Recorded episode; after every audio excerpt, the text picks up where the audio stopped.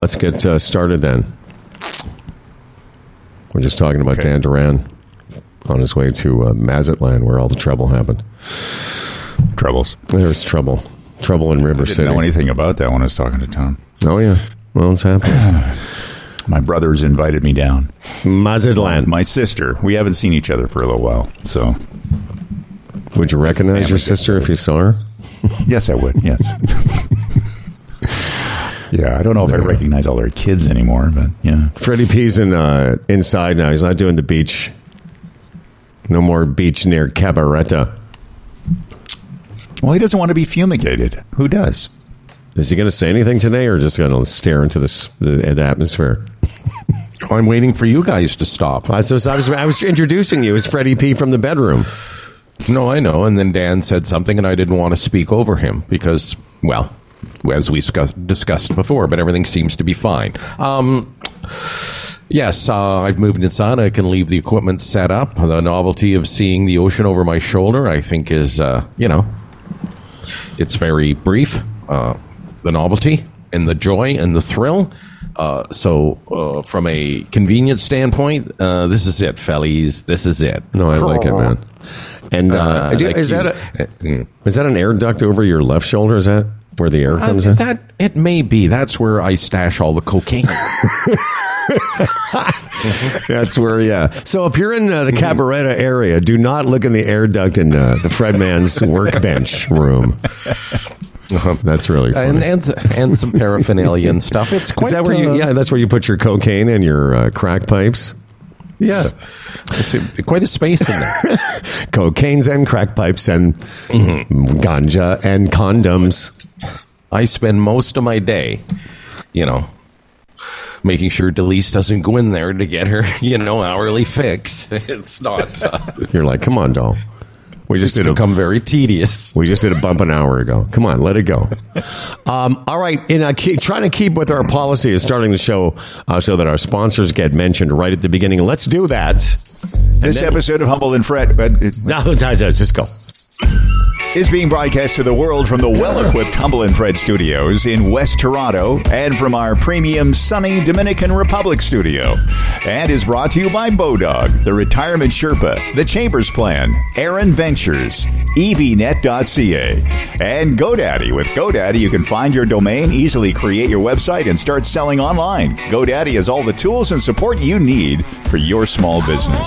Visit GoDaddy.ca to learn more. And now, here are two men who are wondering where to spend all the money they're saving on windshield washer fluid by traveling south. It's Humble and Fred. Thank you, Dan Duran. Thank you, Dan. Jeff and Julie moved to France in a global pandemic. They're our guests today as they've uh, celebrated their one year of doing that show. I think they're up to episode 54 or 55. And I got to tell you, I admire that on so many levels. You know, two of our dearest friends, but the fact that they've been able to keep it going, you know, a lot of people try this podcasting thing. They get to episode three, four, I don't know, 10, and they think, oh, well, that was cute. This is too, this is too hard. Yeah, many of those stories, Howard. And um, uh, right off the top, happy birthday to you. Thank you. January 24th, you know. Don't they come around quickly, Humble Howard? Don't they come around quickly? They do. And uh, my dear, dear friend, you know, godfather of uh, one of my children, I can't remember which one. The he's, you know what? Let's just be honest. Is there a sweeter man? No, you can't find one. Is there a dearer heart? No, you can't find one. Is there a more awkward human being? No, you can't find one. Because what Fred just said was, "Hey, happy birthday, Howard." Very simple, three words. Dan came downstairs and he stood there for a second. And he looked at me and he said, "Is this the day that I'm supposed to wish you happy birthday?" I just and I stared at I stared back at Dan for a full thirty seconds because I just wasn't sure what to respond with that. But I do appreciate. Others, others, my others may just say, "Why, yes, it is, Dad," and then and there would be a conversation about the birthday. Yes. Well, anyway, I found the whole thing so hilariously awkward, but I do appreciate the sentiment. All right. No, it stands creativity constantly bubbling over. No, I know. So, well, I, Position things in such a way. I had written this down. I told Fred in advance, Dan, that well, there's a couple things. I want to get back to Mexico and Mazatlan and trouble in Mexico in a second, but you know, uh, 63, I don't know that that's a significant number. Like, it's not one of the special birthdays. And I'd written down to ask both of you. And I said, Dan, there's no right or wrong answer. So, you know, we're not adjudicating, there's no judgment. But what for you guys was a significant birthday that you can remember? Um, okay, from what aspect? Something that happened, or, or no, just uh, like, like, a birthday. A, well, like you know, I remember, you know, turning thirty seemed odd. Turning oh, from that perspective, yeah, fifty yes. was weird for me. Sixty had a bit of something associated with it. 63 is like one of those birthdays like when you're 33 is not anything like turning 30 right? 63 is not much different than 62 so for you guys what was maybe your most significant or one that gave you the most pause? Uh, do you want me to go first? Well i know dan's waiting to see what uh, other uh, what others are going to say. To see what comes ra- up. Mine was a ramp up Okay, 40 it sort of hit me like, okay, now I'm definitely not a kid anymore. 40, right? 50 didn't bother me that much. 60, the six number was weird, but the king of the castle was 65 for me. Was it really? Without a doubt. Well, you grow up, 65 is such a significant number and what it means. Senior citizen, you know, uh, pensions, uh, you qualify for this, you qualify for that. Impending know, death yeah, well, this is it. And honestly, in 65, do I want to say bothered me? Maybe a bit. Um, but it really made me sit back and think, wow, where did the time go? And now I am an official, bona fide senior citizen. It's hard to uh, it's hard to get your head around that. You'll see. Dan will see in a couple of months, and uh, mm-hmm. Howard, you'll see in a couple of years. Uh, that's what I went through. That's my answer. Dan Duran, what uh, and could well, be, un- by the way, be, Fred. I was going to say, it could be significant, like it was great, like, you know, turning 25 sure. or whatever. It could be something like that, Dan. Right. Well, you know, 40 was uh, kind of fun. It, it was, I, there was a, uh, Jack, you surprised me with a birthday at, at that time. But 50 was the one for me that took, that was the pause. So far, I know, I know bumping up against uh, 65 is definitely on my mind right now and I'm, I'm sure that will be more significant. But 50 really felt, oh my god, I'm 50. That was that was hard for me as far as you know thinking it through. 60 because I was already in the okay, I'm an older guy now, so 60, yeah, whatever. But 50 was big, big, a bit bigger for me. I would say 60 for me was way easier than 50. Yeah. I'd say. Yeah, 50 was the toughest one for me. I do remember turning 30 and not that it was any, you know, significance, but I thought, okay, well, I'm definitely on the way to being a semi adult now. But I had my first yeah. kid four years after I turned 30. And 34, the I turned 35 a few months after Charlie was born. And for some reason, I remember that birthday kind of hit me because now I had a kid. Now I had to sort of, you know, stop doing, you know, all the heroin and the, and the cocaine. Mm-hmm. yeah, it's. Uh, let let me test my memory here, Dan. Your fortieth birthday was that at the Nose? Was that where we all went for dinner at the Nose, or was there was some other thing? Uh, was. Uh, I can't remember the name of the. Uh, it was a, at a lower level of a kind of an Oriental looking place. It was a big bar. My oh, parents right. My parents. Now I remember whatever. that one. Yes. Yeah, I don't I, recall I that. Howard, you must have been I, there. I, well. didn't get the invite. Yes, you did. Don't be. I didn't get invited. You know. No way. Did your uh, did your ex wife at that point say to you, Dan, is this the day we're supposed to wish you a happy birthday? yeah. Um, isn't it interesting? And I'm going to use that word that the in between years that was my sort of my point about turning 63 is no different than turning 62 or you right. know 64 only will be cute because of the Beatles song but the in between years really don't have much significance and yet they're just another number. It's not that much different. No I know.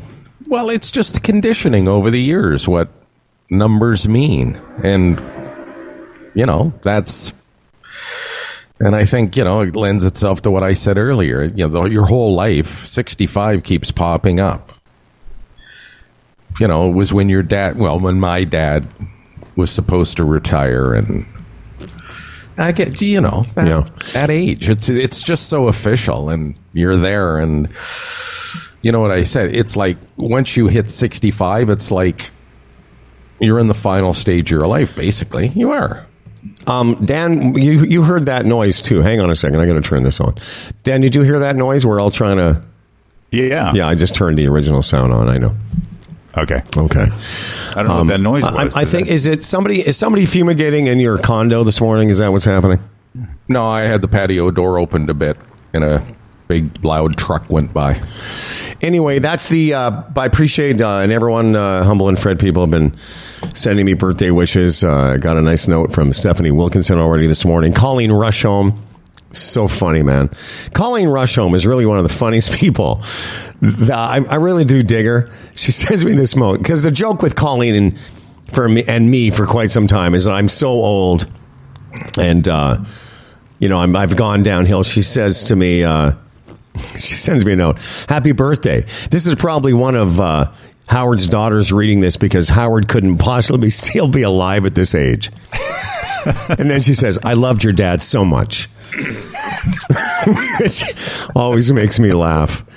Um, That is funny. That's very clever. You know, that's one thing um, I, I, I'll admit I miss about Facebook. Whenever your birthday comes around, uh, people that maybe nor- uh, wouldn't normally reach out for other things or whatever, Yeah. always made a point. I guess because the reminder comes up on their Facebook. Yeah, absolutely. It was nice. To, it was nice to scroll through and say, "Oh, that person, that person, that person." Uh, that's something I miss about Facebook, but that's about it. But uh, well, and, and I got to, to your point. You know, people it comes up in their timeline, and then some of them reach out privately. Andy Wilson, one of our uh, longtime producers and good friend. started out as an intern in the Humble and Fred system.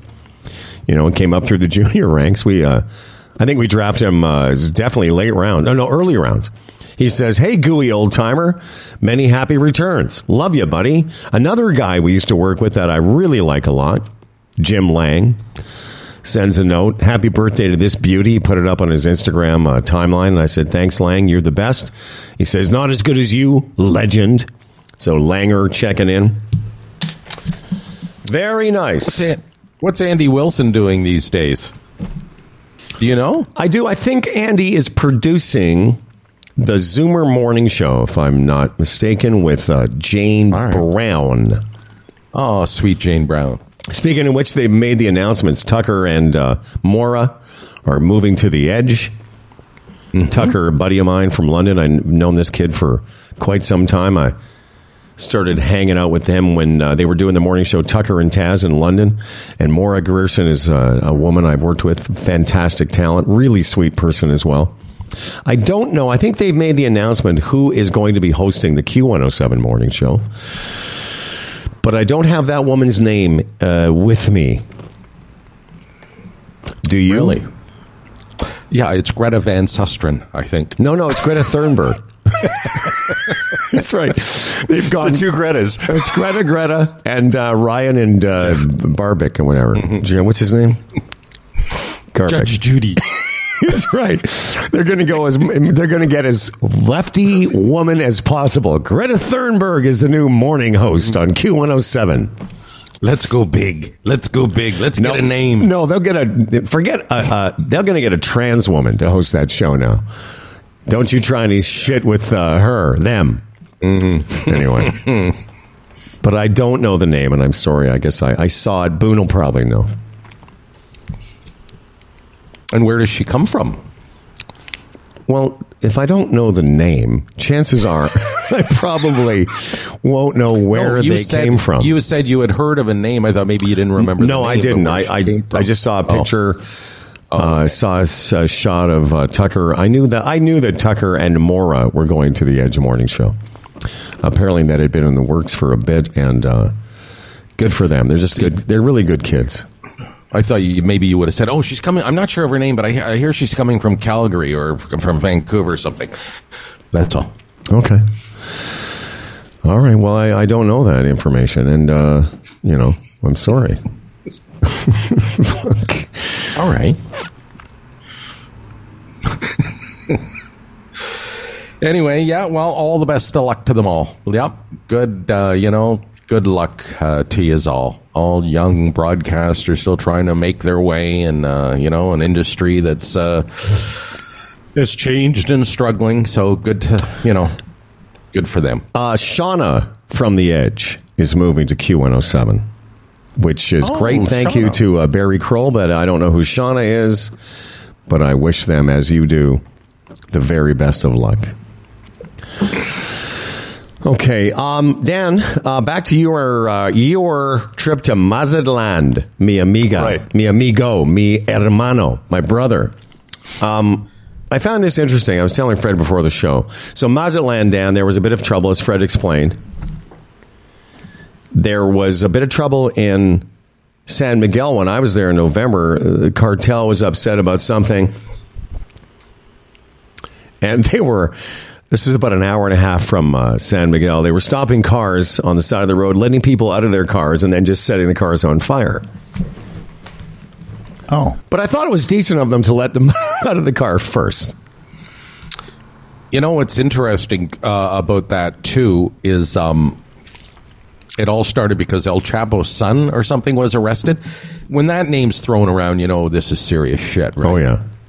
Because you read these stories from time to time about stuff that happens in places, you know, Mexico in particular. Yeah. But when you read like El Chapo, when that name jumps out of the page, it's like, oh, I ain't going there. I ain't going near there. That's right. These guys mean business. Because I was reading, they are some of the, that cartel is some of the most ruthless ever.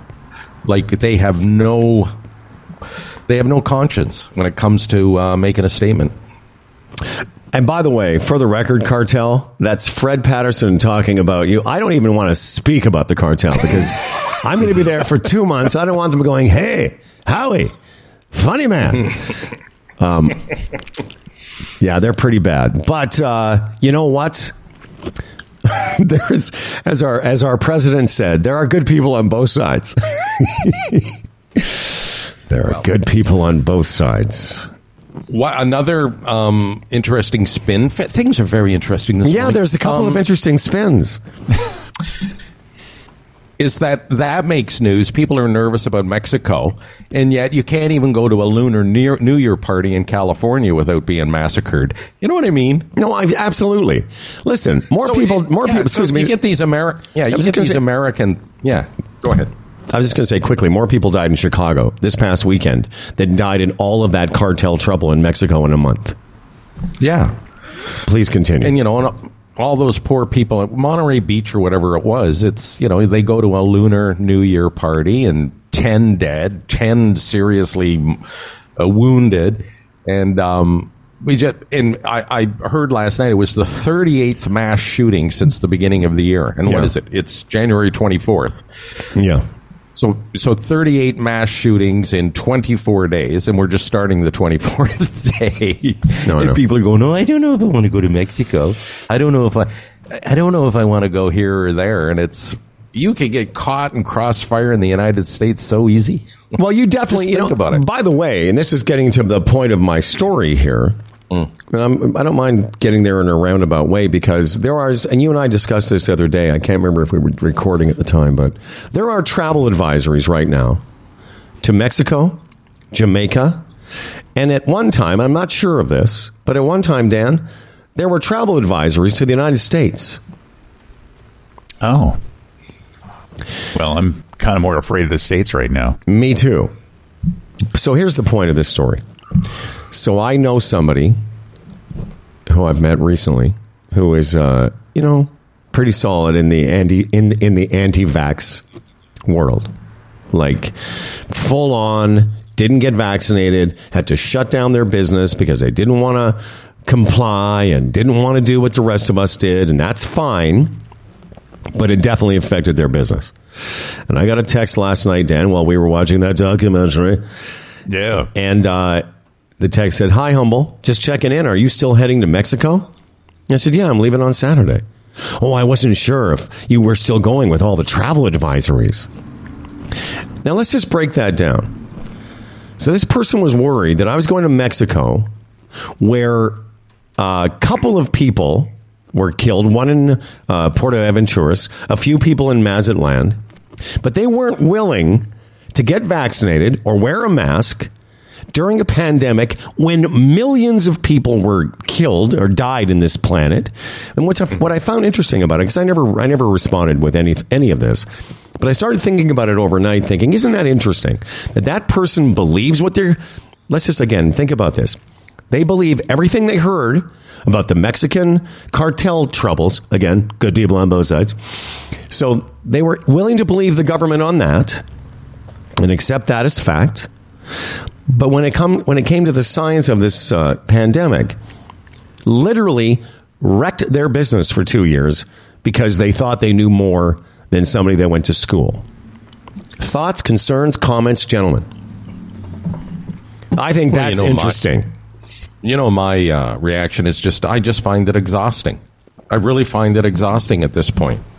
That and the whole global warming thing. Yesterday, I was laying down by the the pool and I was listening to different stuff on Sirius and everything, and I hit upon this guy David Webb or something, and it was a half hour of laughing at climate change, and I'm thinking, what's it? What's in that for you? No, I know. like like I I don't get it. Like there's eight billion people on the earth now. It only stands to reason that the world could get damaged. Anyway, you got to shut it off because it's so ridiculous because they're on that campaign. It's the same thing with the vaccination. These people are on a campaign and they're drowning in bullshit. So they just keep coming up with stuff to enhance their argument. And it's, it's just sad. But think about And that. exhausting. Think about that, Danny. I, I, by the way, I love that phrase. Exha- it is exhausting, but I found this so amusing. And and again, we were. I was Dan and I were watching the show last night, which was cool. And so I really didn't think about it, digest it until later. and uh, I just find it interesting. You know, I'm rereading the text while you're still going to Mexico with all those travel advisories. So let me get this straight. You believe travel advisories? I'm an anti-advisory. Yeah. I'm anti-advisory. I don't believe advisories. They're not. They're, the government is making those up to keep me. You know why? Because they want. Yeah. They don't want me to go to Mexico because they want other people to go to Mexico that they're friends. they they don't want me to go there, so I don't use uh, all the space up by the pool. Yeah, you know that. Yeah, that's such a good point. It's true. Just so, is that hypocritical? Is that just It's- naive? I- know, it's exhausting. What is that? It's what you Yeah. said. It's exhausting. you know, I've started wearing uh, masks again in public spaces. I just have. Part of it is for, you know, self preservation at this point in terms of I'm going away and I don't want to get sick in the next three or four days. Um, And you know those travel advisories. It's a lot of them are a little over the top, just for safety reasons. It's like just so you know. You know they don't they don't put the numbers there like uh, you know your chances of uh, being a victim in Mexico are like one in a million. It's just they throw up those advisories to tell you about stuff that has happened recently. Um, and as you said, even the United States has had them. Mexico has them. Jamaica has them. I'm sure the Dominican. I looked before I, and I came here, and you get here, and it's just a bunch of pleasant people walking up and down the beach and sitting in restaurants and having a nice meal. But hey, yeah, I could walk down the street tonight, turn right and get mugged, or mm-hmm. turn left and be fine. Yeah. I, Where Dan's going in, in Mazatlan, again, I've never been there. I've heard it's fantastic. Like, it's a country. I'm just, I'm going to pull this number. I think it's a country of 100 million people. I know Mexico City has 35 million. So let's just say it's 100 million. So, Dan, there were a few people in the Mazatlan area, mostly, you know, other cartel members, a few citizens. But but this person that was texting me last night would be more worried about a statistical anomaly of, like you were saying, forget one in a million. It's it's a few in a hundred million, but Right. yet yet a million people in the U.S. excuse me, a million people in the U.S. died, yeah. but, di- but didn't believe that travel advisory. Anyway, Dan, And you're, again, you're this- gonna You've talked to this woman or this person. yes, um, yes, I have. No, I know. I, I'm just. So are they still? This person is still staunch on the. Oh yeah, it's not been vaccinated.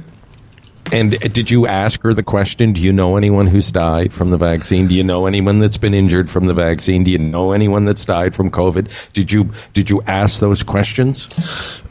Freddie, I did not. because the circumstances were uh, were not available to me to ask those questions because I Because was it's also exhausting. and I was you know I found her very juicy.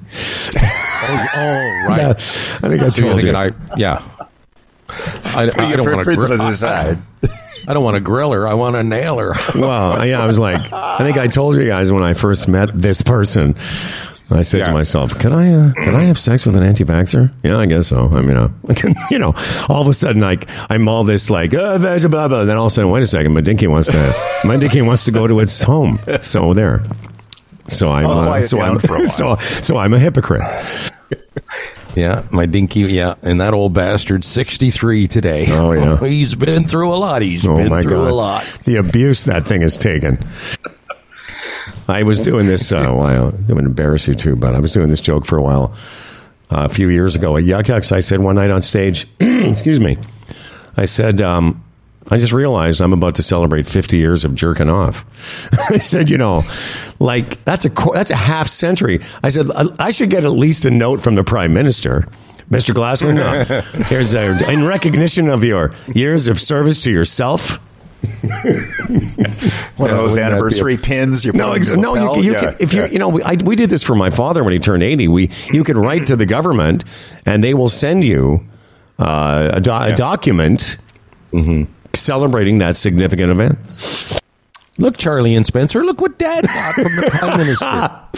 So proud, so proud. Anyway, Dan, all by way of saying, you'll be fine. Don't you worry. All right. No, I'll, I'll put it to bed then. I didn't had no idea about the cartel Hmm. stuff going on there. I didn't- hear that. So Well, just they wouldn't it. have that on the CBC. I don't. I don't. Like, why? Yeah, it is. No, seriously. uh, You think that story would make the CBC, but then again, CBC maybe thought we won't use this story because we might offend Mexicans, so let's not do this. Oh yeah, no. Mm-hmm. I, I, Let's I'm do- sure let's it was back. there. I remember hearing something about the whole. Let's go back to the Doug thing. Ford file. Yeah, let's go back Let's to the go back Doug to the Ford Doug Ford file. Yeah. Dan, was it was, is this was this not news on that PBS podcast you listen to every morning, the Socialist Report?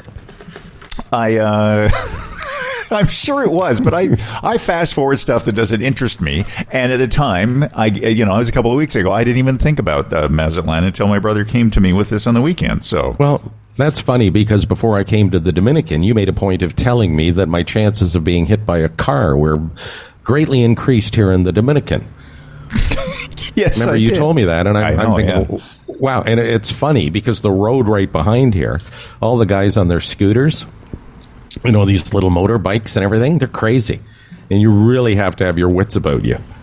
Because I'm the other day, there's a guy coming at me, and there's three people on the bike, and he turns around to talk to them, and he starts sort of fading over my way, and it, it, it was very, very unsettling. And I'm and I thought of you, Dan. I thought, yeah, you guys are going to find out I'm dead. I get hit by a motorcycle. Yeah, that's So how we're the it. advisory then. That part of it. yes. One last thing about age, and I, I hope I get this right, but I saw this the other day, and I thought of the three of us. If you were over forty years old, the population of planet Earth has doubled in our lifetime. Really? Think about that, boys. That uh, when all three of us were born, you know, around the same time era, planet Earth had a population of four billion people. So in the time that we've been here, it's doubled up. And I just wonder, like, do you know, Dan, if the what what by the time we're done in fifteen or twenty years, like, what are they expecting the Earth's population to do in the next twenty years? I don't know. I, I think it's going to level off a little bit, but because of a lot of those people dying. But I don't or it can be like compound. It can be like compound interest. Well, I made that point a few weeks ago. Remember when they announced we had hit eight billion? It's like, how do you not think that doubling the population in the modern era is not going to have some effect on the environment? Like, Oh, we- yeah. like. And, and listen, believe me, there's there. Yeah, are there people over the top with you know global warming and climate change and all that stuff? Yeah, maybe a, bordering on hysteria. But on the other side, it's these people that, for whatever reason, they think it's good business or good content to discount it when it's just so silly. It's just, like so much of what we do in our lives is consume things. And we'll, we're slowly consuming the earth and its atmosphere. Like, figure it out. Now, Like, I, back to what you back to what you said earlier when you're talking about because I've made that point too about what's in it for people. You know, I've, I've made this point a, a while back, and I thought it was an interesting one, similar to what you said, which is okay. If you're a climate change denier, you don't think global warming is real. Okay, that's an opinion. The thing is, what if you're wrong? So, just in case you're wrong, why don't we do something? Because if if we're wrong, then no harm, no foul. Oh, so climate change, hysteria, Yeah. it wasn't real, but you know what? We took some steps, and a few more tuna are are, are alive. Yeah. But if they're wrong, then we're fucked. what's what's wrong with having an eye to conservation and cleanliness? You know, at, in, at no matter what level, it's only good. You see, Dan, we, we can we yeah. can do some CBC stuff. right. I looked it up, by the way. I think that we're supposed to reach 8.5 billion in 2030, uh, 9.7 in 2050. Oh, we- we 10.4 long in gone by then. We will, but you know, like the, if we're doing the same trend, so it's Sure. not increasing quite as much, but still, you know, in in 20 2100, and, it, it- yeah. and that whole argument about you know the whole argument about oh for centuries and years and billions of years you know the earth's been okay yeah but it didn't have this population and Right. it didn't have this technology Well, uh, oh, no, uh, exhausting. listen, it is exhausting, and and we certainly appreciate uh, everyone's opinion, but mostly we only care about our own. Dan Duran, unfortunately, no news today, but we have a, uh special visit from Edmonton. Steve is going to pop in at the end of the show with some research he's done on the evils of nicotine. But uh, Dan will be back.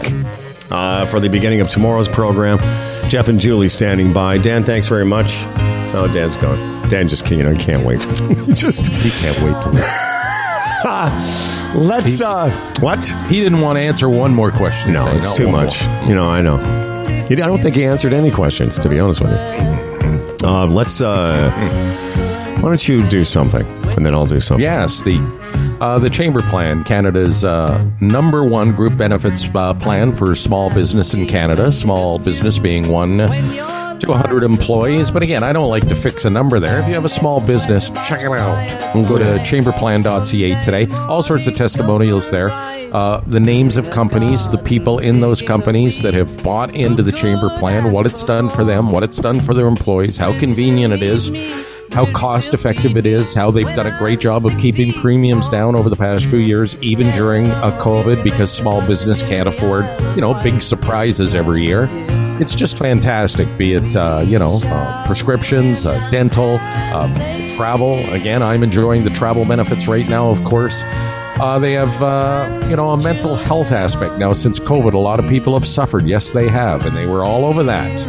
And they even have a HR uh, component to this uh, plan now. It's the Chambers Plan, uh, chamberplan.ca. me a postcard, drop me a line. Unearthing value. That's what's happening at ErinVentures.com. To They're an, emerging international junior mining and exploration company engaged in the acquisition. Let me just. Uh, now I've lost my spot here. Uh, exploration and uh, in uh, development of resource properties, uh, mainly uh, boron, which, if you go and look up, a lot of things are using uh, boron. Uh, Erin Venture's strategy is to uncover and capitalize on unique development opportunities within Canada and various regions internationally. Go check this company out. Get your people on it. Get the Sherpa on it. ErinVentures.com. Once again, that's ErinVentures.com. Let me just message the uh, Lumbies who are standing by. We've got a few minutes before they're coming on here. Um, I had a hockey question. You, you and I were discussing some hockey stuff, uh, different than what I was going to bring up. But before we get to that, we should also mention that uh, this is that uh, day. I didn't realize it. I always forget it's my birthday. That Bell Let's Talk Day is today. Oh, is it? I think so. But my my buddy Taggart, our friend uh, from Our Lady Peace, Jeremy Taggart, former drummer, he, uh, he's so good. He is really taking the gloves off on Twitter. As he tweeted yesterday, "Hey, tomorrow's Bell Let's Get Bell Get Fucked Day." um, it's a different. I, I I think they're taking a different tact this year because of all the you know kerfuffles around uh, Bell these days. Have you seen the commercials? I have not. They're actors in situations uh, desperate for mental health, um, mental health help. Yeah, uh, they don't land with me. They just don't. Um, because you know they're actors, and uh, it's just to me they're weird. I think they were better off the, the way they uh, used to do them. But uh, that's just that's just one reporter's opinion. And, and take nothing away from the initiative. I think it gets lost sometimes because there's so much hate in the radio and media business uh, surrounding not us, of course, because we only we're only about love. But there's a lot of uh, bad publicity. Lisa LaFlamme, a lot of bad publicity around Bell moves and decisions, Bell in general. But we should take nothing away from the initiative of talking about mental health. And I think that sometimes gets lost in some of the anti Bell sentiment in this country. Yeah, yeah, good point. Yes, you're right. It's uh, it's just you know they again their their timing has been somewhat weird over the years where they've had big uh, mass layoffs around this time. Yeah. just prior to this or just prior to Christmas a couple of times. Remember, and it just you know, it just leads people to that conclusion that isn't it odd that they're involved with that and they're really contributing to it by being so ruthless with their employees. And that's where that comes from. But you're right. The initiative and the money they raise and goes to a, a good cause and you can't argue with that.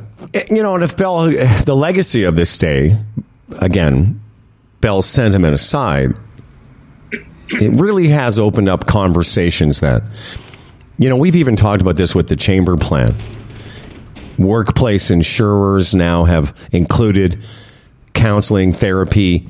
That service was never part of the company world. You know, even back to when you and I were working for Corus in the 90s, you know, those kind of things were really not discussed.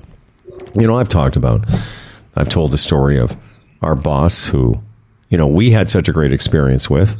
You know, still a little disappointed in, you know, how he covered up for uh, Voldemort, but you know, he took me aside and was, you know, it was a great gift to me to say, hey, you should go see somebody, you know, and that's something Right. you want to talk about having to a hard thing to hear, but it's true. You know, it was a great gift. You should go. You should go talk to somebody. He said, "We think you should see someone," and I im- immediately went, "I think you're right. I think we should. I think I should go talk to somebody." and by the You know, way, Howard- not for the last time. I'm finished. Say that. Say said- that again. That and? I've said that, and not for the last time. No, I, I I was thinking about that yesterday after the show because you know that person you're talking about. I've got to believe, knowing him the way we do, approached Derringer about the same thing. They approached you. You went for therapy, and you improved rapidly. You know what? Well, I don't know. You're rapidly. self-aware. No, for sure. I Well, definitely improved, but it took me, you know, it took me some time. your self awareness because through all this, right, that's one thing I've thought because there was. I, well, you're talking about it. There was maybe some incidences, and some of the of your behavior was a little bit different than what you might expect. Let's just be honest. That's why he did it. Yeah. And um, I, I've thought through the Derringer stuff with that sort of come back on you, but it was significantly different because number one, I was witness to it. Never ever did I ever see anything like we've heard described through Derringer. And number two, you know, I was not that I was involved, but I was around at that time when you when we reached that situation where you were going to go for help and you bought in and you improved. Well, We're yeah. not 20 years later talking about the same bullshit. You know what I mean? No, So- exactly, and and and it was interesting too. Uh, everything is interesting. Ah, we got to find a new word. the final straw that they, the thing that finally bubbled, it was bubbling under for a while, but the big, the thing that really broke it was the Sleeman incident. And that was, it was because my behavior now was affecting a client at the time to the tune of a quarter of a million dollars that I kind of recklessly blew up. Eventually it came back, but it was pretty it was pretty significant at the time and I immediately recognized that that would be best for me. When I when I when I, I you're right. Okay, rapidly I'm not disputing that I, I improved, but you know, I, I've gone back a few times for some top ups uh, during difficult times, you know, end of my marriage and and other times in my life where that that sort of talking to somebody has been so valuable.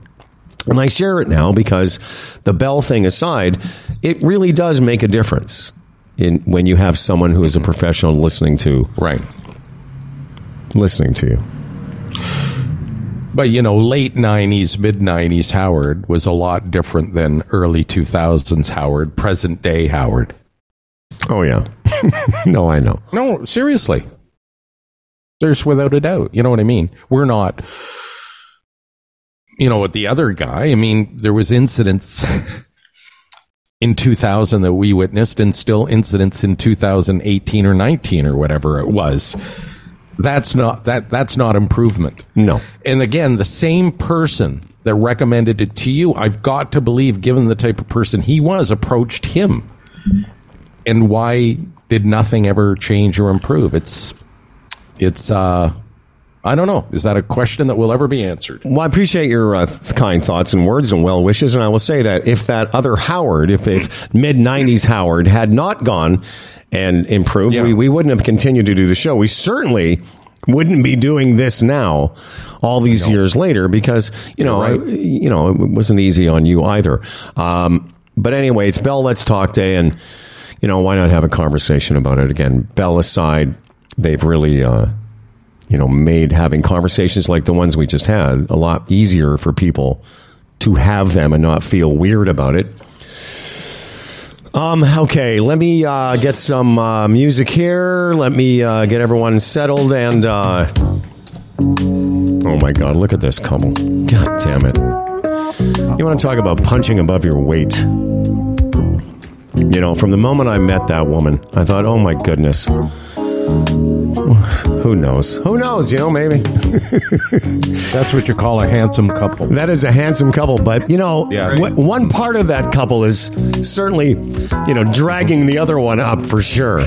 Uh, for many years, uh, these two people have been uh, dear friends of ours, especially, you know, part of my social circle. You know, I'm, I'm tired of telling the story about how, you know, when Julia met both of us, you know, it could have gone either way. I could have been sitting there in some villa in France. Anyway, but I digress. For the last year, I couldn't be prouder of this uh, effort. We talked about it earlier in the show how most people say, I'd like to try a podcast, and they get to episode three and go, wow, this sucks. This is way, way harder than we thought it was going to be. Uh, I've recently celebrated episode 54, I'm going to say. Uh, please welcome to our program. Happy to be uh, hosting once again. Jeff and Julie Lumby. Jeff and Julie go to France. Global pandemic. There they are, everybody. Yes. There they are. Guys, So nice to see both of you, Fred. It's been a long time. Hi, Happy New Year. uh, same to you, Julie. Good to see you. Yes. Julie, you know, Fred's in the uh, Dominican Republic right now, outside of a little I know. town. I was watching. I was watching the last 15 minutes, and I'm wearing the um, Howard and Fred. Um, Howard and Fred. yeah, we appreciate that. Spectacles. I know it's. The, I, what, the Costco readers? yeah. uh, Julie, you look great. Lumby, you look great. I saw Lumby a couple days ago, actually, because you Jeff had just. I guess Julie, you guys had just gone to another French, you know, Sunday long festival. And I was, and I woke up that morning, Julie, getting an update from Jeff saying, "I don't know if I'm going to be able to make it at 10:30 because I'm still dancing." Yeah, the parties go on for quite some time. It's a different culture completely. They start late, they go late. It's craziness. That's just the way it is, and you have to get used to it. And and they're fun. And uh, you know, this is Jeff. It's always, oh, I don't feel like going. It's going to be a long party again. Oh, I don't think we should go. And he's the one. Woo! No, I No, know. no, this is too much fun. Now I can tell you, Fred, when I was there visiting, I'm like, who is this guy? Who is the dances all day guy? Because that's not the guy in Acton that I remember. Uh-uh. No. hey, before we go any Hmm. further, I wanted to uh, I wanted to go to your favorite one of your favorite two bakeries. Wow. Okay, and and w- we got you a Aw. happy birthday cake, which we're gonna see the two H's there. Yeah, I see that. Oh, you guys, that's really sweet. Look at that. Lighting a cake here on a on a chilly January the 24th for my 63 year old buddy. Thanks, Paul. Happy birthday, big fella. Joyeux Look at that. anniversaire, Howard. Look at that, huh? Merveilleux. Look at that. Okay. Un meilleur vœu, bonne santé et euh, tout ce que tu veux. Merci tout le monde. Um, yeah, that bakery Jeff's talking about, Fred, is just unbelievable. Is that the one where they've had that bakery for like hundreds of years? Yeah, it was the so the, the Howard. We went to two. There was the red one and then the black one. That's right. This is the black one. That was unbelievable. So that that little cupcake or whatever, what is the flavor? What is that? Well, I don't know. I haven't had. I have. We've. I've never had one. Uh, it looks Oh. vanilla y, It but looks like it's a, a, a cheesecakey with a graham crust and a creme, Yeah. creme fraiche on top. we'll certainly let you know. No, thank you. That'd you. be really good with a cup of tea. Mm. You know what, Freddie? w- Jeff and I, the first morning we went to one of these bakeries, and I love the fact that they're they're in these two little towns that are close to each other. And when one is open, the other one is closed on certain days. That's very, you know, uh, very fair. I remember the one we went to, Jeff, where the, you could see they were baking and pulling it off, and it was the freshest bread you could ever imagine. The kind of bread you can eat without anything on it. Oh yeah, exactly. Yeah, that's that's the whole idea here. They don't put anything on their bread. They, they use it maybe for dipping, like cleaning the plate of olive oil or Right. whatever. But uh, they don't like we we like a little butter sometimes on our bread, but they just they just eat it. Yeah, in the restaurants, it's here's your bread. You tear it off. You can't cut it with a knife. That's bad luck. Hmm. And you just tear it off, and you can't put it on your plate because that's bad luck. You put it on the table, and you just have it with your meal. And there's no Yeah. there's no olive oil. There's no butter. Very seldom a bread plate here. It's always just on the table. Wow. And D- D- Delise sometimes gets annoyed with me when I just grab the bread and rip it off, like tear it Oh, that's what you're supposed to That's do. That's what you're supposed to do. yeah. You're not supposed to Yeah. cut it. I mean, they they cut it to serve it, Fred. Like they'll they'll cut the mm-hmm. pieces and then they'll put them in Oh, the okay. bread basket. But at that point, but no, even on a baguette, you're just supposed to just tear it off. Yeah. The bread's been pretty good here, I've noticed too, in Dominican. You know, when you get to places like this and probably in France, you know, the, the, the mass production, what it does to the taste here, it's very, uh, just really flavorful. And we had some, uh, again, some cakes and sweets last night from a local place were really, really good. Just So wholesome and homemade. Yeah. Yeah. Yeah, more artisanal than it is when you're in the, the you know the big superstores, the big markets. I think that's Yeah. when it. it Well, that's what I was. I was trying to say that too, Julie. That first place, that you know, Jeff, you know the one I'm talking about, the one where we had to go to the next town over, and uh, Yeah. there was a lineup, and it was it was artisanal, and that we like we had a croissant, we had some bread, the, the kind of it's so freshly and it's so different. The it's so not processed. Yeah. Um, and I think that's you know the people that are have gluten, you know, in, are intolerant. A lot of it comes from the way it's processed here. Well, that we've become and- less tolerant of it.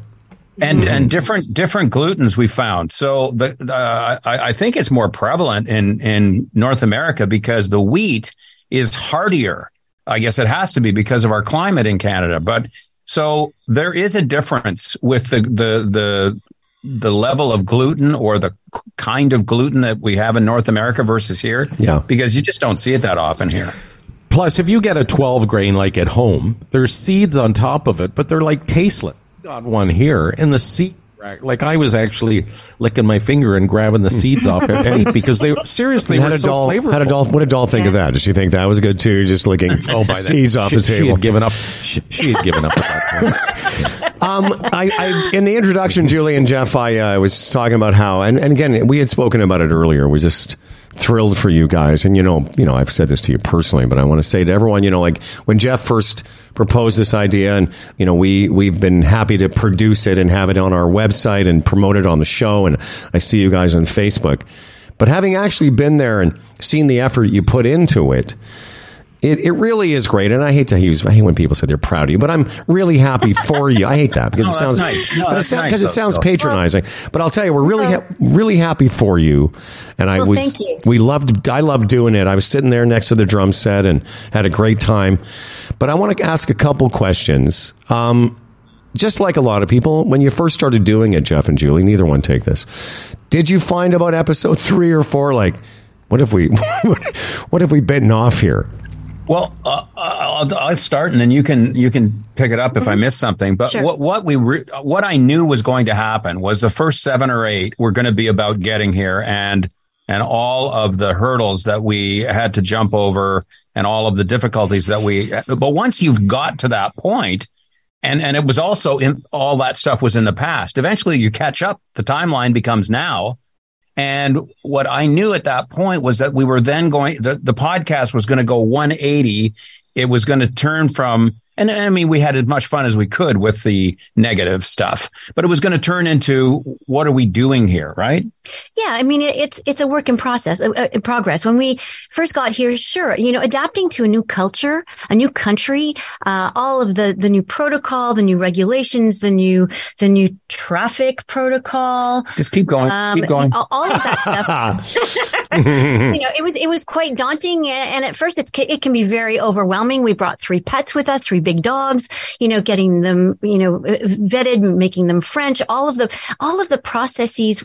It was it was a lot, and I think the impetus for for doing this was we wanted to kind of have therapy. we wanted to talk about it for ourselves more than anything else, so that we can work through the the, the process and see, you know, where how far we've come. And now, you know, fast forward two years, it's a much better situation. We've adapted, we've acclimatized to to where we are, what the what the rules are, what the lifestyle is. We've made some really nice. We've met some nice people, um, and now we just like sharing our experiences for family, for friends, and anybody else who cares to share the experiences that we're having. You know, you're in a very tiny percentile. What you did, the vast majority of people would not even consider. They might think about it. Maybe like doing a podcast, might think about it, but never really get around to it. You know, like what you did is like just huge. And to hear those stories leaves you thinking like, wow, could I ever do that? Could I ever make those decisions? Could I uproot and take everything across it's it's something else. Well, you know, it really it was okay. We we knew that we wanted to be in Europe because we love Europe. We we chose a location where we could have, uh, you know, a, a, a easy access to Spain, Italy, anywhere we wanted to do. It's an hour flight, a fast train to Paris. We, we, you know, all the places that we wanted to discover. Um, and and that's one of the reasons that we we we chose here and we wanted to kind of go through this experience and we wanted to do it before we were too lame yeah, because uh, the, first of all, the, you know, as evidence from you know our stories and and what actually happened to us, and of course the pandemic didn't help. But that's that's not for somebody who's seventy years old. Yeah. That's just uh, that's not that's not going to happen. well, It- for it- some seven year olds but for the you know the No, no, average you're right. it's a lot it's a lot Um, and I've, you know, having experienced it firsthand last fall, which was amazing. Um, and, and I just, on, on the heels of having Romanuk on with me last week, Freddie, Paul moved to London, England for 10 years. And I was thinking about you too, similar to what Fred said. A lot of people would like the fantasy of it. But I asked the same thing to Paul. When the reality of living there sets in, now into year three and four, do you like Paul? I I said to him at one point, "Did you ever miss Canada? And did you think at the time when you lived there, and this is the question now, that you were ever going to come back?" Um, I think we have t- two different answers. Uh, you go ahead. Uh, f- it, it's not out of the question for me to go back to Canada. I, I've enjoyed this experience. I find it a little bit uh, frustrating at times, uh, and there's some comforts that I miss from the Canadian lifestyle. So I'm not saying I would never go back. Right. Jeff is a new man here. He loves it. Uh, I don't. I don't think it's in the cards for you. No, but well, I mean, I mean, yeah, if if we decided uh, as a couple that we wanted to move back, I would move back, but it would be. I, I'm going to tell you right now, it would be reluctantly. It would really be reluctantly. You know, I'm, I'm, I'm loving it here. I'm loving. This is a new adventure. I'm, I'm embracing it. I'm trying to learn the French. It's really difficult. Um, if if if I continue to sort of plateau on the French like I feel like I'm doing now, then maybe I'll be back next month. But uh, Well, you know, But- Paul No. Paul said something similar at the two and three and four year mark. He had they hadn't really thought about coming back, and the only reason he came back at year ten was because he got offered the job doing play by play for Hockey Night in Canada, like his dream job. But other than that, they were sort of settled in, you know, similar to you. Didn't have a lot of ties uh, back here. But but so less about that now. You know, I know getting back to the podcast, which is Jeff and Julie moved to uh, France during a global pandemic, which is amazing. What what have you learned about maybe living in a foreign country? And I know people could go and listen to the podcast, but just for our audience now, give us some of the things, not just the funny things, but it really is different. It's not you're not visitors anymore; you're residents of France. Well, and and i the the difference between our move and Romy's was was is language, you know. Uh, so for me, it's a whole different ball game. It's it'd be much easier to move to England, way easier. Um, but uh, you you could probably take this better than than me. Well, I mean, you know, you, have to adapt to um, the different culture. For example, uh, you know, everything, all the the shops close down from twelve till two because it's sacred time for the French. They're having lunch. So you, you have to make sure that if you're going to the store to buy some groceries, you, you know, you, you get there at, at a good time or if you, you have to get that, put that into the equation just for your normal life. Sunday, forget it. Everything is closed. In Canada, I know it's 24 7, mm-hmm. but here, you, Sunday, you're having, you're having your, your family lunch. People are going to see their, their parents, their And- children. And to that, that's the thing that I've had to. We, we started off talking about it, which is how long these affairs are. Lunches are minimum four to five hours with when you go visit somebody, and dinners. Well, it's just some of them are still going on. I, you know, from New Year's, it's they uh, they really they really like to live. Yeah. And, and like any other country, when you're when you're It's all moving- about- Yep, sorry. Go ahead, Freddie. Now we have a bit of a delay from uh, from Dominican, but go ahead, fin- Ju- Julie. You Are you finish. guys hearing me okay? I can hear you, Yes, but Julie, just finish, and then uh, I was just we'll- going to say, as, as a foreigner coming to live in, in in a new country, you have to adapt to, um, you know, the, the documents, the paperwork, the rules and regulations, and every country is going to have a different set of guidelines. So you have to go through that process as a newcomer.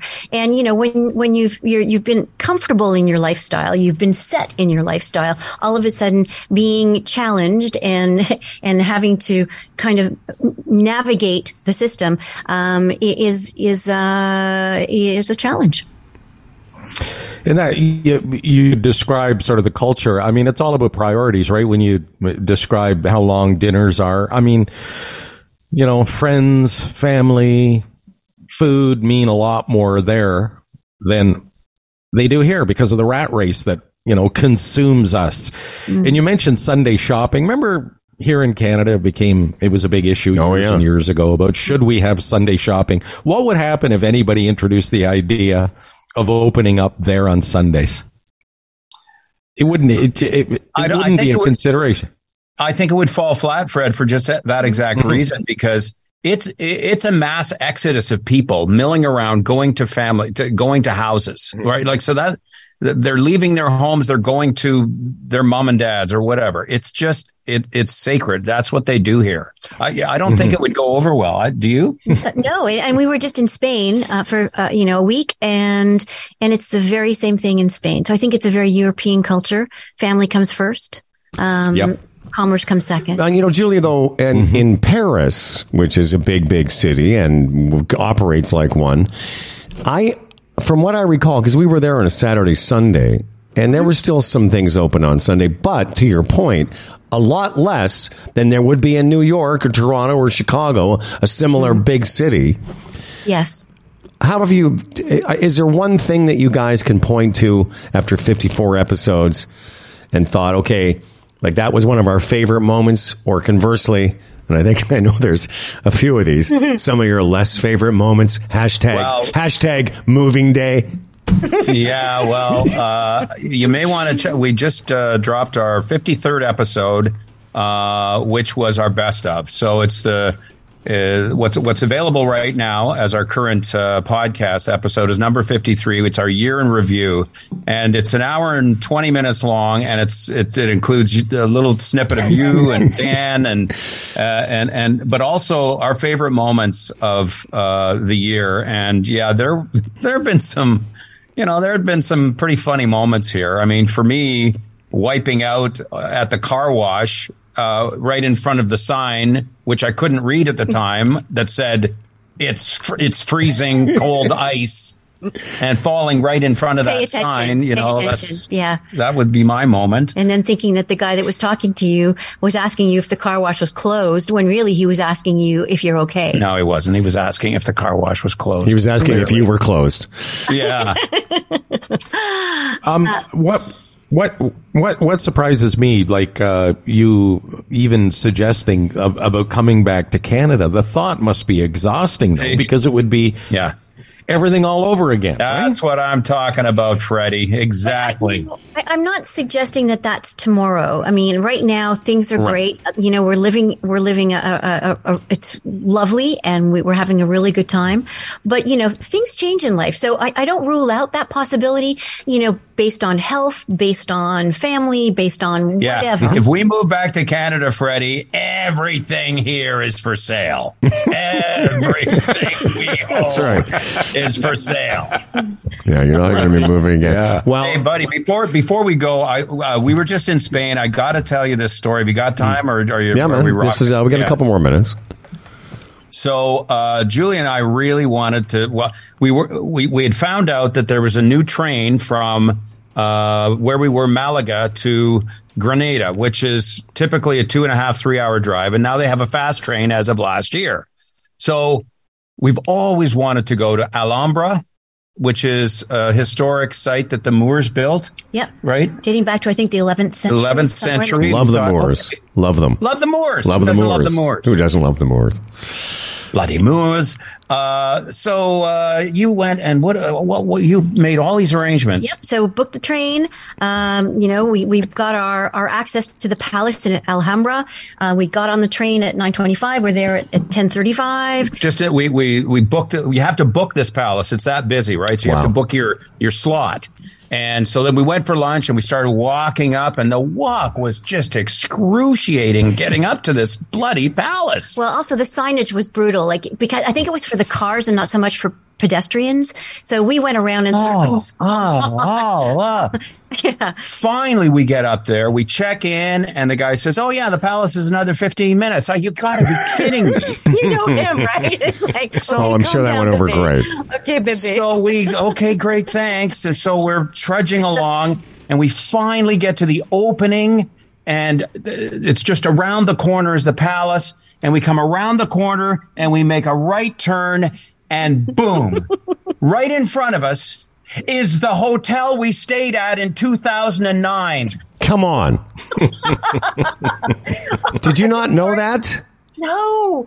Well, you know what? It, it- Totally we forgot. Tweet that maybe I know Alhambra, maybe I know it, maybe maybe, but uh, but we drove there. So while we were walking there, We didn't. Yeah, there were no no clues because that time we drove. That's really And, funny. and, and at that time, we didn't go into the palace because it was too touristy. It was busy, summer, or don't want to wait. So we stayed at the hotel and we recognized the hotel. And this time we got into the palace. So That's it wasn't bizarre. all lost. But it's it's a bit of a funny, sad story, don't you think? Well, listen, man. um, I love all your stories, and uh, and and if you haven't heard the podcast, you should. It's uh, and this is a good one to start with. Well, I, I go back to one, but if you want to catch up, there's the best of episode. It is episode number fifty three. I said fifty four, but listen, dudes, that's a long commitment. It's a year now, and uh, you're going to keep it going. Always love catching up with the two of you. Julie, you look great. Happy New Year. haven't seen you since. Uh, Thanks Happy again, guys, for hosting our happy birthday. podcast. hey, man, it's our birthday. pleasure. And thanks for the cake. Nice seeing you, Fred. You're welcome. It's very Good sweet seeing of you. you guys. Uh, Ditto, yeah, Yeah, and Jeff and Julie's a podcast available wherever podcast uh, is uh, sold. And of course, if you want to go to humbleandfred.com, uh, it's an easy access. Take care, guys. I'll talk to you soon. All right, bye. Bye. In the meantime. Frederick, let's talk a little bit about the retirement uh, Sherpa. Oh, Tim Niblett. Uh, he's a portfolio manager. Raymond James, a member of the Canadian Investors Protection Fund. Uh, Tim, licensed on both sides of the border. He'll drop by tomorrow for his weekly visit and uh, enlighten us with more thoughts on, you know, your retirement years, uh, you know, family um, investing, uh, all those things that you need to do to look ahead to your golden years that Howard, you know, officially is just two years away for, from as of today. You know, that 65 is a big thing, although everything's in place for Howard right now. He doesn't have to worry. But again, you know, everyone's different. If you have a portfolio, you're not sure it's performing the way it should, Tim will have a look. Of course he will. Because Tim uh, will give you the straight goods, tell you whether you're on track or not. Um, and uh, if you're not, he's there to help. He's the Retirement Sherpa, Tim Niblett, retirementsherpa.ca. Yeah, man. This program brought to you uh, by GoDaddy, as Dan said off the top of the show, uh, serving entrepreneurs for over 25 years and servicing over 20 million customers worldwide. GoDaddy is where you go to get a domain, create a website, and everything else you need to get your business online. Their uh, service is free, it's friendly, and it's 24 7. That means around the clock. If you need to talk to somebody, you can do it. Uh, you can also start your website for free. Did you hear what I say? No money, man. No credit card is even required. Visit GoDaddy.ca to learn more. I say to you, visit GoDaddy.ca to learn more. I uh, was thinking about you and I, uh, our age, and uh, all that stuff today before the show. Well, two things. I was having a bit of a Buffalo Bills team. ever- I, I I know you're going to relate to this. I like a team loss hangover. You know, I was thinking about that. I- Wow. you know that kind of thing where you're like a bit bummed. I was. Yes. And here's what it was because mm-hmm. I was starting to think about okay, I'm going to Mexico, then and then I went okay, but Sunday I was going to watch that game. And now I might watch the Kansas City Cincinnati game because at least I know enough of the players to make it interesting. But I sort of thinking a little bit of that. Oh, that sucks. I could have been watching the Bills, and how cool that would have been in some bar and hanging out with my buddies and. And so I then, get it. yeah, and then I, and I know, and I thought, oh, if this is what this is what Fred goes through every goddamn year. Yeah, with the Leafs and the Blue Jays this year. Um, I got same thing. I mean, coming down here, I thought that's cool. If the Bill,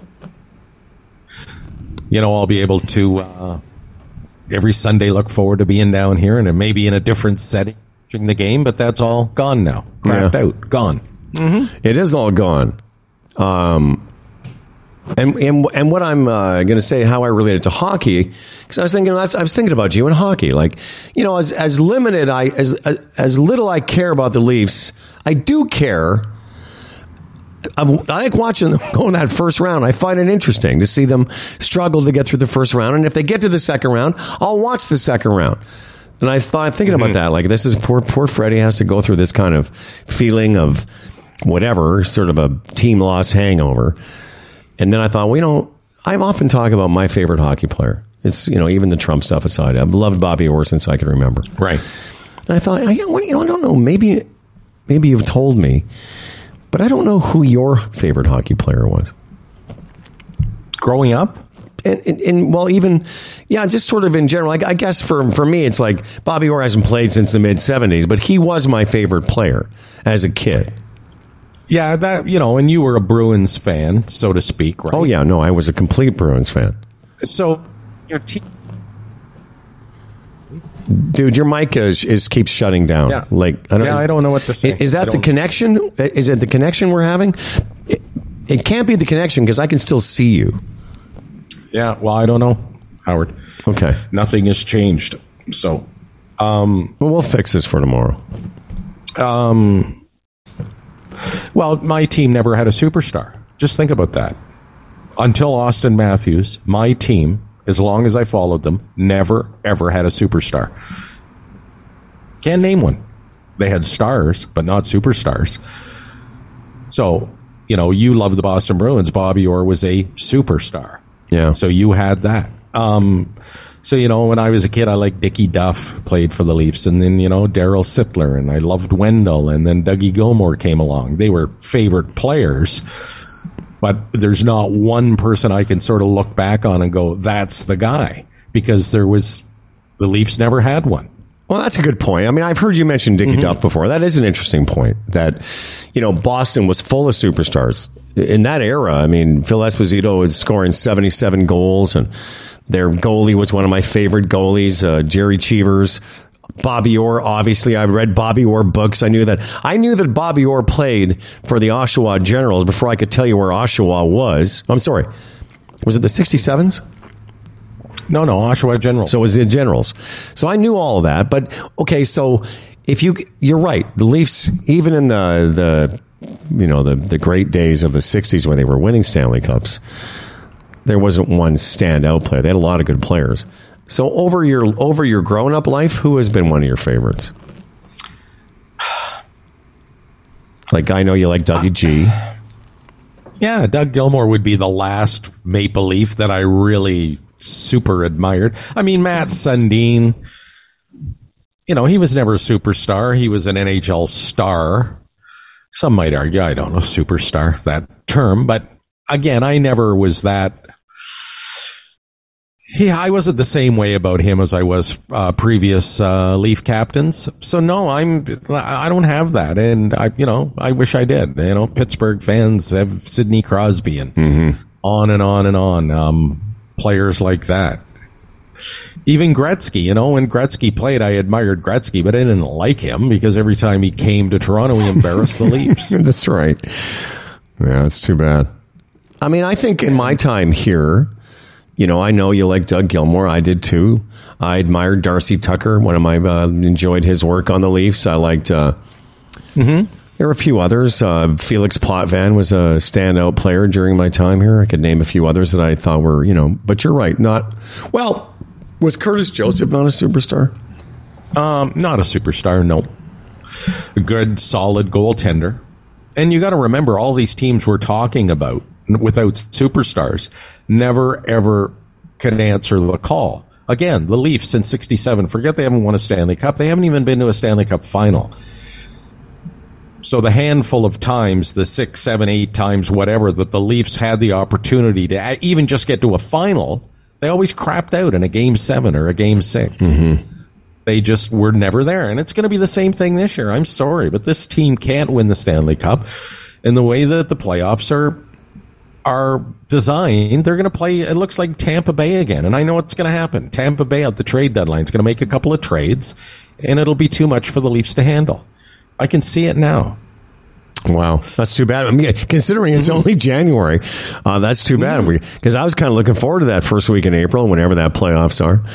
Um, but there was another hockey. No, this team. They, they, no, they, it's just this team. They're missing something, and maybe they'll get it between now and the trade deadline. But there's just something missing to make them legit, in my estimation. there was another hockey story that I was only somewhat aware of. I knew the names and I knew the circumstances, and I want you to describe this because it's an another, you know, another interesting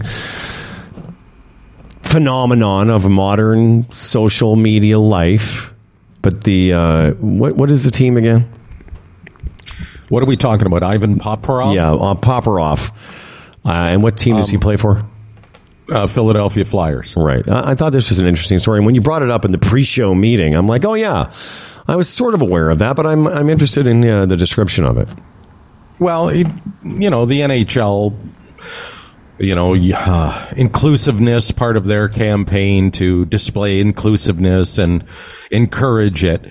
Um, on any given night, they'll wear like pride for their warm up jerseys. They'll wear pride jerseys, you know, with the rainbows, whatever, different colors.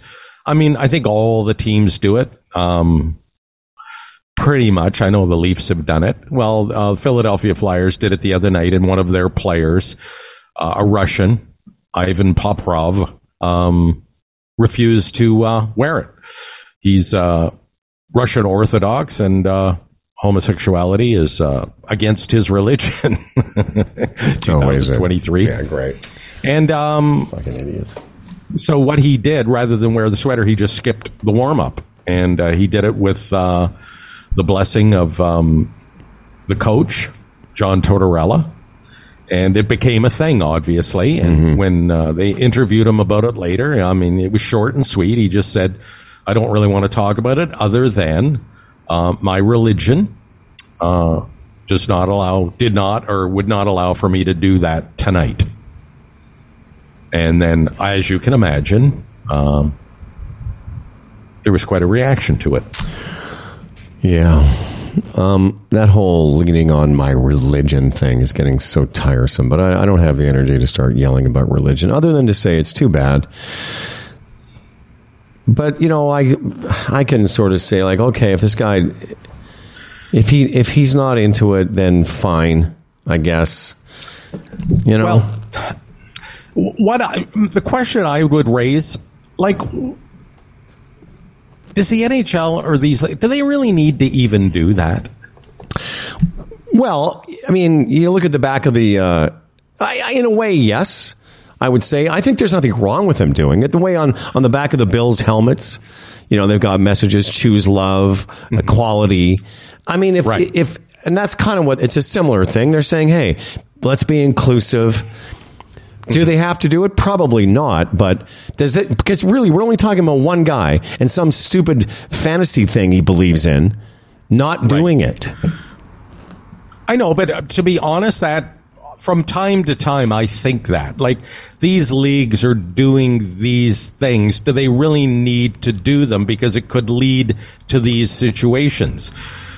You know, say what you want about religion; it's personal for everyone. Does do you really need to bring that into a pregame warm up for what reason? Because often. You get the impression it's just sort of lip service. It's a little disingenuous. They're just doing it because it's the thing to do.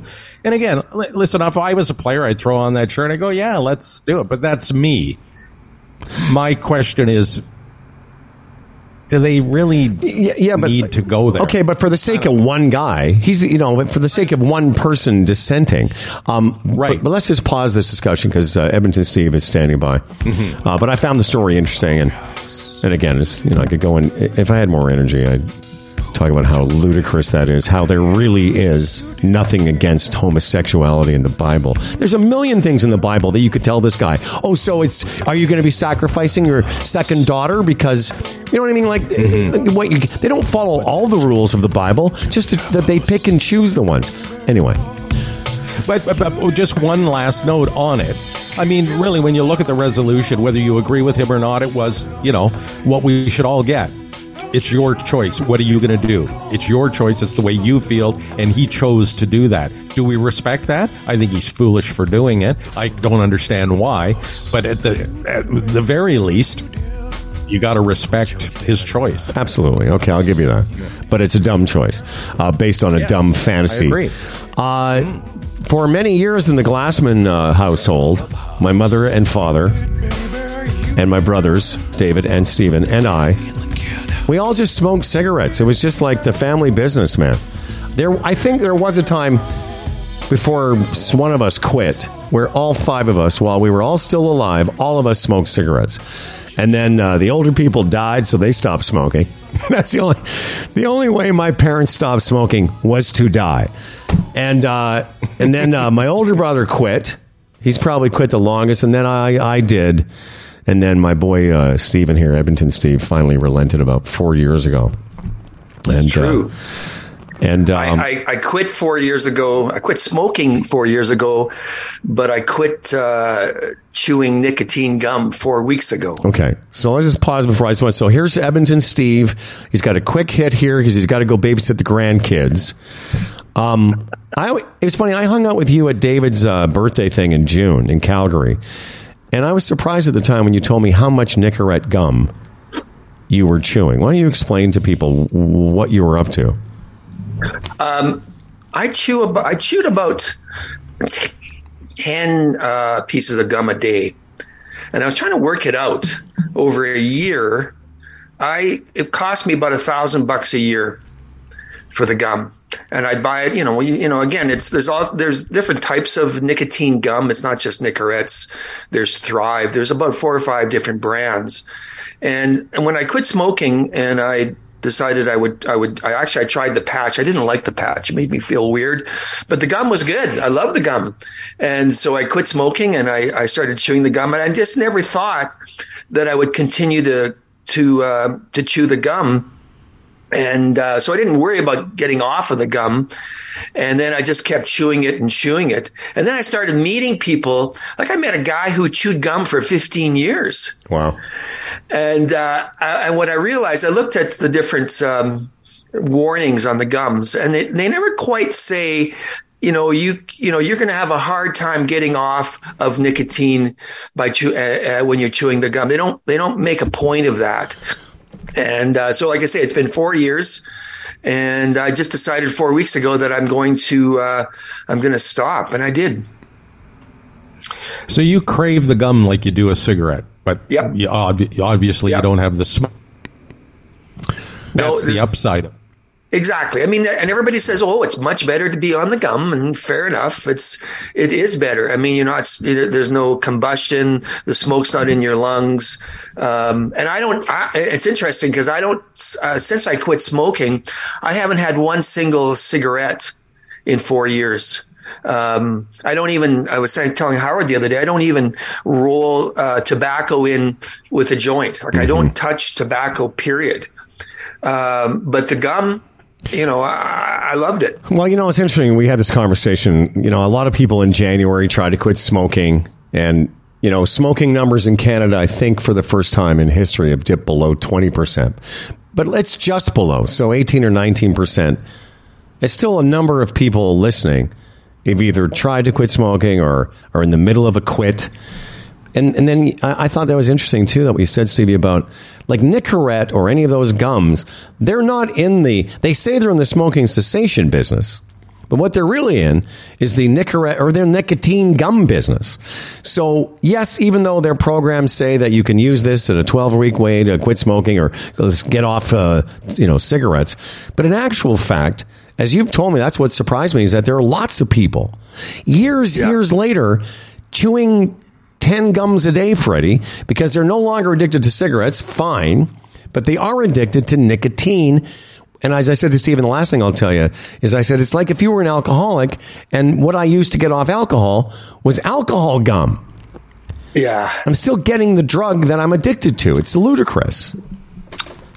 Yes, but it's- there, it, it, it's good not to have that smoke going in your lungs. But what what what's bad about nicotine? So And- and that's I- the question. That's that's the Yes. big question. I mean, it can't be good for your body, It's Yeah, not. Yeah, you know. And uh, and it's funny because uh, I you know I've been in touch with I was in touch with the Nicorette's company. Of course you were. uh, I, honestly, I mean, there's no doubt I abused uh, the rules uh, as they as they put them in. Like, there's about 5 pages of rules, and I know I, I I abused them. I know I didn't I didn't do it properly, but like I said, I just kept realizing I liked the gum, and I kept liking the gum. And I, I just didn't, I wasn't prepared to think that I, I thought I was over the worst bit. I was, I was over, I, I was no longer smoking cigarettes. So I wasn't too worried about chewing the gum Yeah. until it got to be year two. And I thought, holy cow. Well, that's what I'm surprised still chewing the gum. That's what surprised me. And, and, and I'm sorry, quickly, Fred, to answer your question, it's a poison drug. In fact, you know, here's the thing. In um in in their literature, they they say uh, gum blah, may, lozenges may contain enough nicotine to cause problems. If the gum or lozenges are swallowed, contact your doctor or poison control center. yeah. So it's it can't be great Wow. for you. You know, and Yeah. also I, I, I tried to actually, the other thing I tried to do was I, I was chewing the gum and then I thought, well, get off the gum. Then I started, then I tried the lozenges and did that for a couple months. I preferred the gum, went back to the gum. I'm sorry, Freddie. What you're going to say? We have a little bit Well, of a does stagger the here. gum does the gum does the gum taste good? Uh, you know what? It's not about the taste. And, and this is what I realized early But does it on. taste good? There's- It tastes okay. Okay. But I don't care about the taste. Like I, I, I bought the cheapest. Actually, I started buying the cheapest kind of gum I could because it wasn't about the, about the taste at all. It was like as soon as I put the gum in my mouth and I got the the hit of nicotine, I was happy. Sure. I mean, you could take the gum, or you could just go around licking ashtrays and get a little bit of a buzz. Well, that's right. And it, it wasn't like Double Bubble losing its flavor like in uh, 15 you know, minutes or 10 minutes. Too bad or they don't make like a thrills nicotine gum. I would drink. I would do that. Oh. Fucking love that. Um, you know, they say you're supposed to put it under your lip after chewing it three or four times. I never did that. I just, I just chewed it. And then the problem with chewing gum is that, you know, when you're when you're at work, um, you just have to be careful because it's not appealing to always have gum in your mouth. Right. you know and so what i would do is i would chew it and i was in if i was in a conference call like like this or whatever i would just get rid of it and that and that's another thing you know get rid of it and then you know 20 minutes later start a new piece of gum so i mean one piece of gum could last an hour but you just you just wouldn't you wouldn't chew it for that long because you're doing other things i mean you- you're eating supper you can't be chewing the gum Well, uh, I thought it was interesting because I know a lot of people use that stuff to get to get off the patches and the gums and the lozenges, and there's a spray you can buy. But Yeah. all of them, Freddie, are just ways of getting their nicotine delivery systems, and that's what Well, cigarettes yeah. are. They're just to deliver nicotine. Yeah, what about um like I know guys that chew tobacco um can get lip cancer and that could could the gum create cancer in one's mouth? I, I I've never heard of that i don't know Well, that's good. I, I, yeah, I hope so. I mean, I hope it doesn't. You know, Well, the funny thing is, like, I think it's great that you're off smoking because all those other, a lot of the carcinogens, yeah, is that carcin- carcinogens, whatever, carcinogens, in, to, in tobacco, a lot of that stuff is what gives you the cancer. The nicotine is bad for you, but the delivery system of cigarettes is a poor. That's why, you know, I've said this, and it sounds crazy, but if I was still a smoker, I'd be vaping it because you're Yeah. not getting as much of the harmful effects. Plus, you can do it everywhere. But uh, I was surprised when you told me that in the spring that you've been chewing gum, gum that long. Um, I, I know you got to go with the grandbabies. Uh, I'm okay for now. do you, well, but we have to wrap up because we've got a couple things as well. Um, so, when on this day in 1960, where were you uh, during my birth? I, I'm pretty sure I couldn't have cared less. you know, as an older And- and- brother, and pretty much nothing has changed. you know, I, I was just thinking, you know, I was four. yeah. So it must have been exciting. You know, it's like back in those days, if you remember, uh, men didn't go into the delivery room. So I can tell you that dad found out that you were born by somebody calling the store and he probably paused between, you know, uh, measuring a, a pair of pants, That's funny. you know. Right. But I honestly, I don't remember uh, much at all. I remember, remember you as a baby. Um, and, um, but no, I don't remember the, No, that day. Although I do know that on this day, uh, you know, Neil Diamond was born and Frederick the Great was born and a few other people. Look at you doing your research. I Uh, know. Well, thank you, Edmonton Steve. Appreciate that. Off you go to the I, I want to tell you one more thing. I was at a No. gathering. That's- a that- gathering okay. for a for a friend of mine who passed away, and I was at this event. Somebody came up to me and says, "How's your brother? I've been listening to the show." And I'm thinking, somebody in Edmonton outside of me listens to the show. There you go. How do you like that? We always have That's time it. for that. Al- Anytime Okay. you want to, anytime you want to stroke us, we always have time for that. Uh, thank you, sir. Thank you for bringing this nicotine story to our attention. Take care, you guys. Okay, see you, Steve. Great to see you, buddy. See, great, great to see you. See, God damn it. Do you like my mic? I got my mic. Yeah, he's got a new mic and everything. Beautiful. All right. Okay, take care, you guys. Wish Bye bye. Fred's mic was working better. Did, did you know that? Um, I'll save this story for tomorrow. There's a gr- gr- great story for uh, you and I because we both like subtitles on our movies now. But apparently, we're not alone. Oh, really? Oh. I'm going to rewatch uh, Dan, who's uh, been staying here for a few months. I, I always forget. We were reminded last night because we were watching this documentary on Abbey Road on Disney. And I think I'm going to rewatch um, the Beatles documentary. I'm not all of it, but I might go pop in and see a couple episodes of it. Yeah, I thought about doing that as well. Yeah. because it's over a year ago and I watched it in pieces and uh, yeah.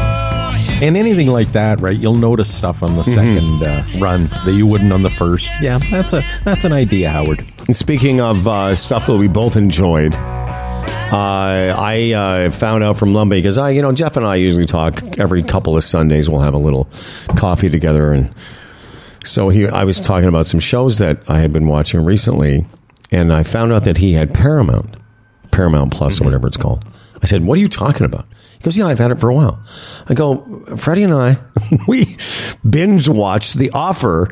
10 episodes in 24 hours. He's like, what is it? I've never heard of it. And, and Oh. so now he sent me a note this morning before the show. He goes, love the offer. We've been watching it. I knew they would. I knew Yeah. he'd love it. And No, my uh, buddy Doug, who I'm down here with, I put it on for him too. And he loved it. He watched five episodes the other night, back to back to back to back. well, it's hard not to. Um, tomorrow, another duo, uh, Darren Frost, Lisa Baker will be with us, both comedians that we've had on before. Lisa is the, well, she's from uh, uh, the Maritimes, lives in Edmonton. So they'll join us. Uh, we really need to carve out some time at the beginning of the show to get a few of these emails. I don't want to say out of the Yes. way, but we definitely because Thursday is going to be there's going to be too many. So we got uh, we'll do a few of them tomorrow. As always, if you want to get them in, uh, we will read the bulk of them on uh, Thursday. Although some of them could be, that are a couple of paragraphs, can be summed up in a line or two, acknowledging thank you very much for this, e- and uh, just sort of I agree. I thought the same thing. I thought there was a couple really long ones that we should just edit the whole thing and just go, "Hey, thanks for the, thanks for the, thanks for the short story." But not to be, you know, hey, not to be cruel. No. No. but that's just the reality. I think we've made it clear over the past few years that we're not into, you know, bulky length. Keep it short. We uh, we don't. It's mostly about attention span. We get past the par- second paragraph, we're just get we get glossy eyed. Uh, okay, so uh, thanks again to everyone. I appreciate all the well wishes uh, for my birthday, and that's very nice. Uh, one and all. Okay, and we'll see you. No, that's not what I want to do. Sorry, I went to the wrong screen. There's a lot of stuff going on here. Here we go. Let me hit that one, and uh, there we go. That's the right one.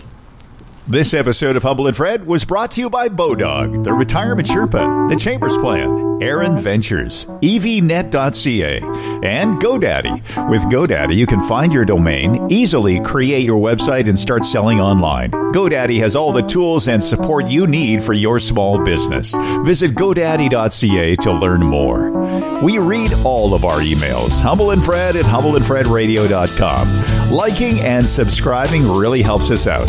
So does telling your friends and getting them to listen to this show. For Humble and Fred, I'm Dan Duran. And remember, even though it's exhausting, you're still alive. So enjoy every goddamn day. There's a destination a little up the road from the habitations of the towns we know. A place we saw the lights turn low. The jigsaw jazz and the get fresh flow. Pulling out jobs and jamboree handouts. Two turntables and a microphone. Bottles and cans and just clap your hands or just clap your hands. Where's that?